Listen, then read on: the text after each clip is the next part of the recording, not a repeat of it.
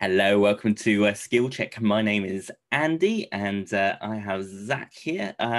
Skill Check is where we talk all things gaming, games we've played, gaming news, and highlighting where games are good for us. How are things, Zach? Yeah, very well, thank you. I'm excited to be back recording another episode. Lots of really cool, exciting things to talk about. So yeah, just all in all, super excited. Fantastic. Now, what we generally seem to do at the start of each podcast is that we talk what games we've played recently. Zach, I should say, for our lovely listener, is that we've both admitted to each other just before I hit record that we don't want to tell the other what we've been playing until we're actually recording. So I'm intrigued. Zach, what have you been playing? Well, since the last time we spoke, I have played and completed Baldur's Gate. Oh. I went retro. I thought, you know what, this one's for Andy. I've had it for a while. I tried it, and I think once you get over the fact that it is very retro, it's like one of the first CRPGs ever, if not the first CRPG. So once you've got that in your head, and then you go in with those expectations, because graphically, obviously, it's pixels essentially, and you spend a lot of time pixel hunting, which is fine. I don't mind that. I can get behind that. But no, I completed it. I think, and then I completed the Siege of Dragonspear or Dragonsfall or like whatever the DLC that connects Baldur's Gate 1 and 2 together, which came out a lot after Baldur's Gate 2. They went back and put in this to link the two games together. So, because of how Baldur's Gate 2 starts, which I have started because I intend to come, because the story. So the thing is, it's the story. So the thing that kept me playing is the story is amazing. Like, if you don't mind, obviously there's not a lot of voice acting, and the voice acting does get a little bit better and does get more frequent, but you're doing a lot of reading. And there is like cutscenes, inverted commas, where a narrator will read out a bit of the big story points of like the previous chapter and the next chapter as the game works in chapters. The story hooked me in. It got really interesting. And I think, it did get to a point where it was like, I don't know if I want to complete this or not. And I pushed through that little hump of like, it was probably about 10 hours in. And I was like, I don't know if it's grabbed me. I don't know if I can put up with like the retroness of this when there are other games that I could be playing that are like AAA and, all that kind of stuff. But I pushed through, and then this story just explodes. Like, the storytelling is so good, and like you're like, oh no, this is happening, and then that means this, and over here, and then they drop a bomb, and you're like, oh no, that's crazy. And the DLC, like, I went online afterwards, and the kind of the Siege of Dragon, is it Dragonfort? The Siege of Dragonsfort, I think it is, or Dragon something. I can't remember. I should really remember because I played it like recently. But the DLC that links Baldur's Gate 1 and 2 together, that came out after the fact. So there's lots more voice acting in it because it came out later, which is quite cool. I really enjoyed that. But it does really, the story in that in and of itself, I can't imagine playing Baldur's Gate 1 and going into 2 without that DLC, bridging the gap of like what happens between. But the story is just, it propels it into this like, this little kind of self-contained thing into like the wider, like fitting into the whole world that is Baldur's Gate. And the motivations of different parties and why things have been happening, and then it reveals a bit of your own player character's backstory, and it hooked me. And I was like, I've got to see this through. I've got to see this through to the story's completion. Now I'm really enjoying it.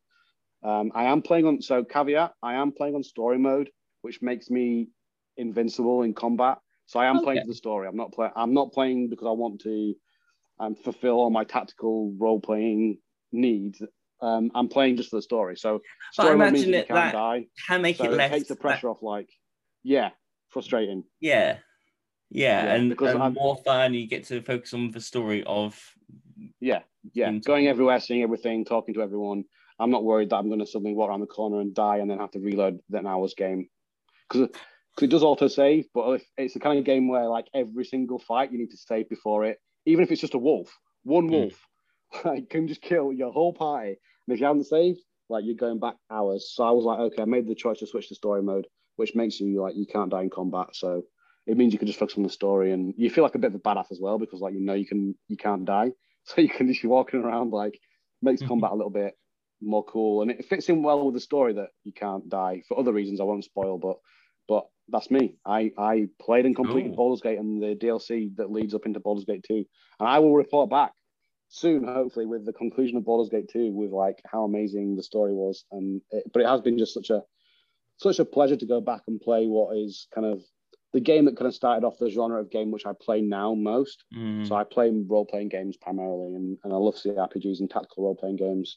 And this is kind of where that all started. So it's been nice to go back and see like some ideas and some stuff that you see today in games, and you're like, oh, that's where this started. And oh, I see why, you know, it's really cool. Really, really enjoying it. And that's me. And that means it's over to you, because you're going to surprise me now with what game you've been playing. Well, I've spent a lot of time, you know, outside over the last few days.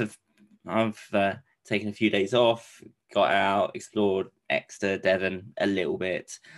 So the amount of games I have been playing, a little bit less than normal. But one game that we have come back to a few times, particularly because I think my daughter enjoys watching me play it, is Unravel 2, which is a platformer where it's a puzzle platformer where between you, well, you are like this yarn wool type person, and you are exploring, well, you and your friends are exploring the world and trying to resolve puzzles to kind of get on to the next stage and things like that. I think I'm only just about to get to the end of the first level, so I've not played it a huge amount. But yeah, it's very cutesy graphics, very good graphics, in fact. Yeah, am I right that it's like almost like a real picture behind, like the backdrops are all like, look as real as possible, right? Almost like photographs. Yeah, so I've been kind of testing it. I mean, she's probably seen me playing it because I've been testing it online using the xCloud, the kind of steaming online interface through Game Pass to see how it works in different parts of her house. And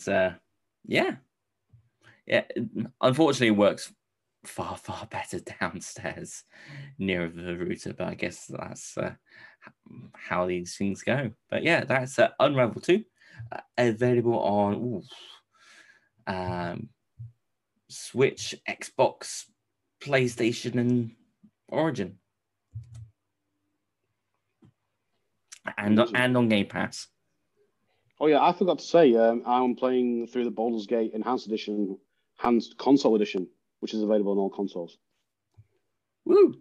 Maybe not PlayStation 5, because I think Xbox Series X gets it through backwards compatibility, which I'm not sure that PlayStation 5 has, but it is available on PlayStation 4, Xbox One X, Xbox One, and then all the Xboxes after that through backwards compatibility. And obviously it's available on PC, but I am playing the Enhanced Edition as opposed to like the regular edition that you probably will still be able to get access to on Steam and GOG games, probably. So, gaming news. I think we should probably start with the big hitter, shouldn't we? Sure. Has the Switch got competition? Actually, we should probably take a step back and explain what this is that we're talking about. Yeah, so Valve, who are the guys that make Steam, which is the kind of the launcher for kind of, if you're on PC Gamer, Steam is probably where you are. The guys behind Steam, the Valve guys, have branched out into their new venture, which is the Steam Deck, not the Stream Deck, which is something else that streamers use when they're streaming. The Steam Deck, which is a handheld gaming PC, essentially. And it comes in three different models. As usual, it's just more storage. And the last one, the base with the base level model out of the three comes with the least amount of storage. And the next two up come with more storage and a faster SSD. And the third one also comes with a better screen as well. So like there are differences, but the biggest difference is storage. And obviously, the more storage you want, the more money you've got to pay. There is, however, access to micro SD slot if you want to expand storage yourself. However, the load times from a micro SD will be significantly more than the internal storage, which is an SSD. Does that all make sense? Kinda. It's basically a handheld gaming PC, isn't it? Yeah. Could it be competition for Switch? No. Nah. I personally believe... It's a question about marketplace. I think the Switch is very much in a place where you can pick it up, you can play, you can download. It's very console-like. It's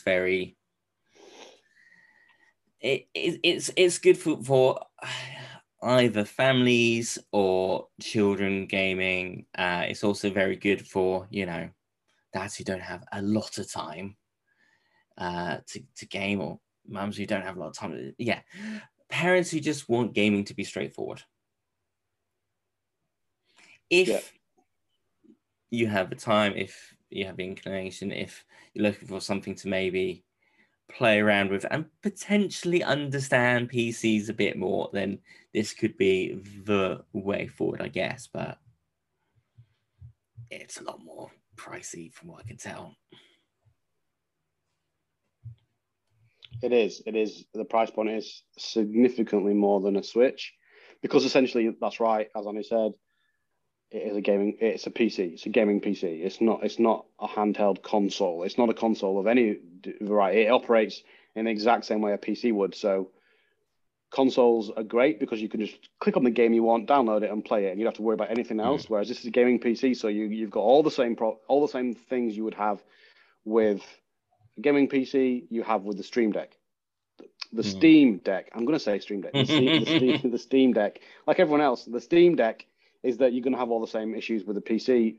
It does allow all the flexibility, though, of a PC, so you can mod things, you can download different programs, different games, and obviously it does come with the Steam the Steam launcher and the Steam kind of app in there already, but they've assured us that you can also download other kind of launchers and other kind of things onto it as well, which means then potential for kind of playing Game Pass on it as well is there, because you'll be able to download the Game Pass app onto it because it's a PC, and then play those games and have access to those games as well. How that would work in terms of the handheld mode, I don't know, in terms of it detecting that it's a handheld console. There's obviously, there may be some things around there, but equally you can play it docked to a monitor and just use it exactly like you would a PC. So it looks very much like a PC. It has a desktop and things like that. So it's not a mini PC with a screen. Yeah, which you can obviously play handheld and take around wherever you want, and also do all the things a PC does. So that's why it's cool, and that's the niche that it fits. But as terms, it's kind of an idea that it's not a Switch killer, though, is it? Because it's not a kid. It's not a child-friendly console, handheld console. It's just not. It's just a PC that can be carried around if you want to. Arguably, if you're going to use it docked, get a gaming PC. Don't get the Steam Deck, because if you want a desktop gaming experience, this isn't going to cut it for you. I think it plays most games on Steam 720p, 60 frames. So you're playing most games on medium settings. So if you're a gamer and you want a gaming PC and you want to play the best games in the best settings, this still isn't the option that you go for. So the difference is probably summed up by the image that they use to advertise the Steam Deck, which on it looks like you have whatever the kind of on console Steam library thing is going to be called. But the games you see are games like Control, Doom, and Hades, which I'm not sure I particularly see my 8-year-old playing any of those games. Yeah.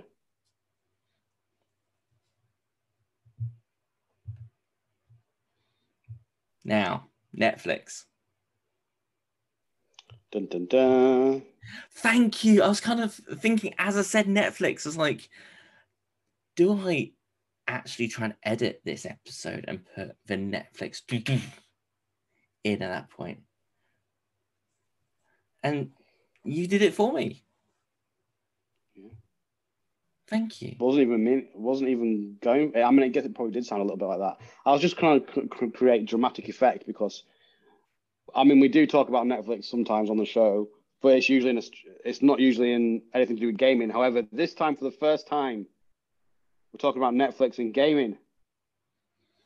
Yeah, and I think this kind of shows how big gaming is getting.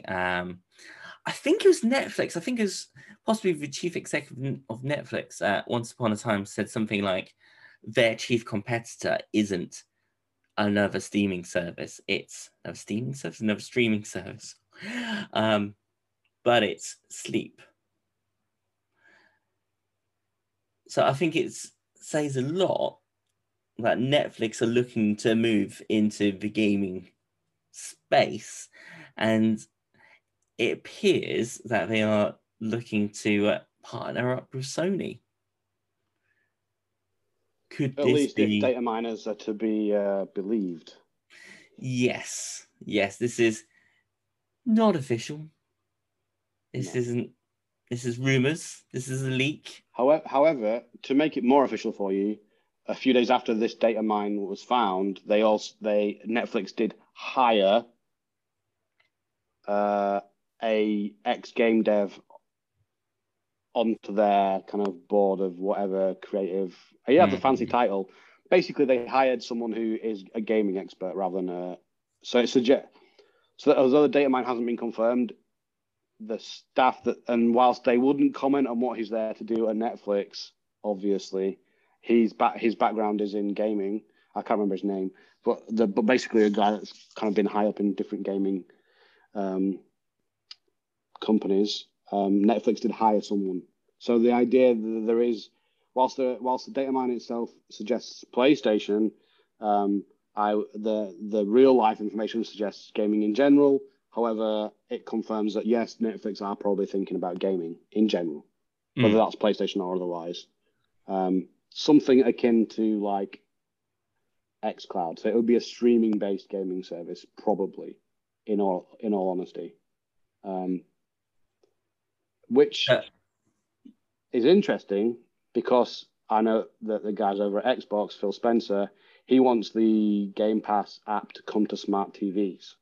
Mm-hmm. So this is where the rubber starts hitting the road with Netflix saying their only competition is sleep. Well, that's true. But imagine if you could get Game Pass on your TV, and now have got a direct competitor. Because am I gonna watch Netflix or am I gonna play on Game Pass? Both are on my TV. The apps are right next to each other. That becomes more of a thing. Yeah, and I guess there's this move from having consoles and the console wars, and which used to be a thing back when I was younger. You know, it used to be this whole argument between if you got a Sega Mega Drive or a Super Nintendo.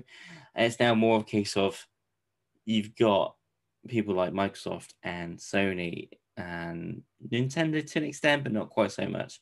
But they are guys who've got access to loads of games, and they just want to get these games out in front of people and make these games easier to access for people.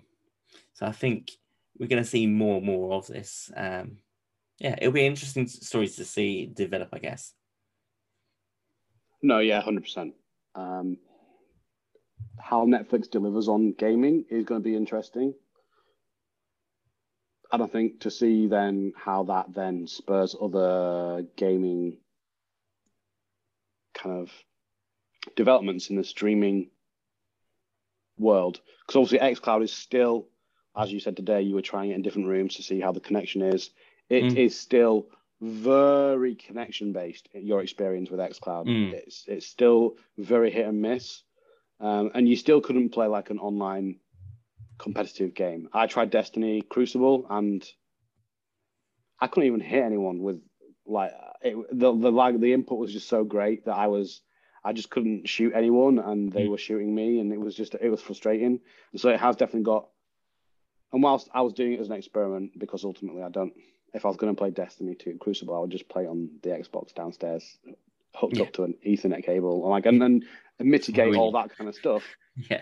How is, like, as it becomes more of a thing, as they put more technology into it, as broadband, the Wi-Fi, etc., gets better, as it will do with things like 5G and like fiber optic internet being available to more homes, and as the infrastructure itself gets better. And I know that because they brought kind of the xCloud to every Game Pass Ultimate subscriber can now use it on all the platforms that you can. So whether it's through the browser, on, like, they opened it up to everyone. Like, so they did increase their server capacity, but I would suggest that when they're ready to launch it out of beta, like, they're going to be pulling the trigger on some substantial infrastructure upgrades to make the service the best it can possibly be. Because I imagine eventually they'll want to offer it maybe even as a separate subscription to Game Pass Ultimate. I know they've wrapped it in with Game Pass now, but I wouldn't be surprised if one day you could just subscribe to xCloud. And just have the cloud. I mean, I know that Ultimate, but they have done a lot of work to tie in with Game Pass. So whether you just whether they'd rather you just have Game Pass and be able to access the cloud plus everything else. Like, Xbox are all about, and that's I think where they stand differently from Sony. Xbox are about giving you the most ways to play to the most people. They want everyone to enjoy gaming. They want everyone to be able to take part, and they want everyone to be able to experience lots of different kinds of games. And the newest games, the newest indie games, the newest AAA games. That's what Phil Spencer's made it abundantly clear that he wants gamers to benefit. They are at the forefront of everything that they do at Xbox, whereas Sony are more bothered about charging you copious amounts of money to play the exclusives you can get on their console. Like, and that's what I think. That's where the rub hits the road. And people keep asking me, PlayStation or Xbox? Like, I know Game Pass is good, but the exclusives on PlayStation, for me as a gamer and for someone who, for gaming, they have a limited amount of money every month. I'm like, I just throw money at gaming as much as I want. Xbox is still the far better place to be, because not only are you getting access to all the Game Pass games with Game Pass for a subscription, you're getting access to the day one exclusives. They're going to come to Game Pass for free as long as you have a Game Pass subscription. PlayStation want you to buy the PlayStation, and then for the exclusives, which they will absolutely charge you £70 for. And if there's a month where there are 3 exclusives coming out, you can wave goodbye to more than £200. Yeah, to almost half what you paid for the console just to play their exclusives. And I feel like that's crazy to me. Again, I think we kind of get coming back to, if you are in a place where you're about to go out and buy a new console, a new piece of kit, to maybe do a bit of research into how much particular games are available on that piece of kit before you splash out on. Absolutely. It is such a complex place now, the gaming world, in terms of like what you want versus where the best place to get what you want is. And this isn't me saying the default is Xbox. It absolutely isn't. Like, but I would say that the right thing to do, because the right thing to do is be informed. That's what we're trying to get across here as a podcast, as we think about budgeting and gaming well, and trying to tie it into a kind of a bigger narrative, is that get informed, do your research, don't go blind into any purchase. And if at any point you are doubting it, back away, back out. Don't commit to the purchase. Go away, do more research, find out more about it. Super, super important to be an informed consumer. Totally. Can we look at one last confusing item? You have to squeeze it in. Which is the Microsoft exec, Phil Spencer, apparently, I think, if I've read this properly, has declined to comment on the status of Game Pass Nintendo Switch talks, which I would take as a super exciting. There's an announcement just around the corner, but he's not allowed to talk about it. But I've also read somewhere else that the Switch that we have previously seen on his shelf was just a present from Nintendo. Yeah, for sure. I mean, if his teasing game continues. The great thing about this is that he got Game Pass so much free publicity by putting in Switch.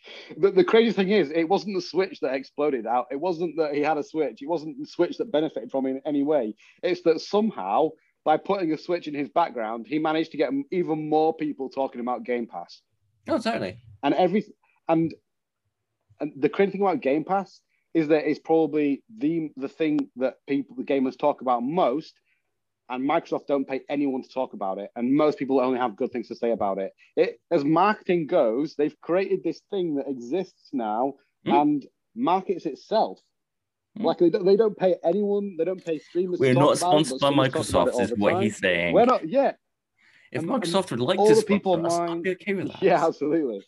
But Game Pass has become this thing now where it doesn't matter what Phil Spencer puts in his background, people are going to think it's coming to Game Pass is going to it. Like, that's the crazy thing. It's like they could put a fridge in the background. Like, there's this joke about Skyrim being available on the fridge for ages, like, because Skyrim would get getting re-released by Bethesda. And they were like, I was, you know, and the Xbox fridge, and like, he could literally put anything in the back, and everyone would be like, Game Pass. Game Pass is going to something else, you know, xCloud, you know, streaming games. Like, it has become this thing so much bigger than I guess he probably realized. And the amount of free publicity they get shows how good the product actually is. And that the product is so good then that it gets free marketing. And I think that's the important thing with Game Pass to remember, is that people talk about it positively because it is a good thing. Like, if Game Pass was rubbish and everyone's talking about it, you can imagine Xbox and Phil Spencer would be doing other things and marketing other things and talking about other things. But Game Pass has become a thing that you can just let run because it's so good as it is already, and it's only going to get better as they start to release some of those exclusives over coming into the end of this year and next year. There's a lot of exclusives coming to it. The big one being Starfield from Bethesda next December. I think it's next November, December time. It's the end of next year. It's only going to get more crazy, and it's already in such a good spot as well. And the price point is so good. They got it spot on with like it not being it's comparable to a Netflix subscription. I think it's a little bit more than Netflix, but. Yeah, it's just my mind still gets blown when I think about what it actually is and what it means for gaming and how it's changed the gaming landscape, even just in this last couple of years, because it has been around for a bit longer than that, but I don't think it really was a thing. There's a quote by Bill Gates going around on social media yesterday where he was talking about. The quote was taken from when the Xbox 360 was around, so this is the timing wise, it's a while ago. And someone asked him if they're gonna continue developing gaming as a thing, and Bill Gates was like, even if the Xbox 360 completely fails and bombs, he's gonna keep putting money into it because he believes that gaming is a legitimate way that Microsoft should be growing itself. So even if one console fails, he'll keep putting out consoles until it succeeds. And look where we are now. And that was when the Xbox 360 was on the edge of like, I mean, don't get me wrong, the 360 ended up being huge. Like, it ended up being massive. It ended up being the winner of that stage's console wars. But when it first came out, the idea that he'll take a hit before it came out, when it was developed, Microsoft it were bad. Still, you know, the company of Windows and Word. Yeah, they weren't. Yeah. And so for Bill Gates, like, it must have looked back on things like that. And I was just feeling a bit like reflective on that and been like, wow, that's crazy to think that Bill Gates committed to like just pouring money into gaming until it makes a profit, until it's a thing that is good for business. Look at it now. Like, it's probably one of their biggest earning branches of Microsoft is Xbox and their gaming stuff. So the mind boggles. It's just crazy to see like his commitment to it and where it is now and where it was. And it just makes me super excited to be a gamer. Like, all the things that happened in the last year, like, it just makes me excited to see what's going to happen with the leap in technology and like how things look, alongside with like commitments from higher ups in these companies going, we're all in on gaming. Like, I can't wait to see what crazy games come out and what crazy experiences we end up talking about, and hopefully sharing with you guys as well. Oh, so, totally. Yeah, it's exciting times. Totally. I think we should take our mind-boggling brains. I'm not, please don't make me say that again. And think about what other stories out there we can share. Absolutely. But with that in mind, we're going to have to draw this episode to a close because we've already gone longer than we probably wanted to. because we get excited and we talk about things, such as the nature of this thing we call Skill Check, the gaming and wellbeing podcast from YMCA Exeter. I've been Zach and he's been Andy. As always, you can find us on all good podcast platforms. If that sounds too complicated for you or you aren't a frequenter of such places, you can also find us at ymcexeter.org.uk on our homepage. You can scroll down and find a link to the Skill Check podcast on there. If you'd like to talk to us, ask us questions, or generally just get in contact with us about the podcast, you can do that with our email address, which is response@ymcaexeter.org.uk. You can also find us on all the YMCA Exeter social media accounts, so at YMCA Exeter on Instagram and Twitter. If you put a message out there or comment about this podcast in any way, that will find its way back to us and we can respond to you and get in contact with you and start a discussion with you. Once again, this has been this Skill Check podcast from YMCA Exeter, and we will see you all next time.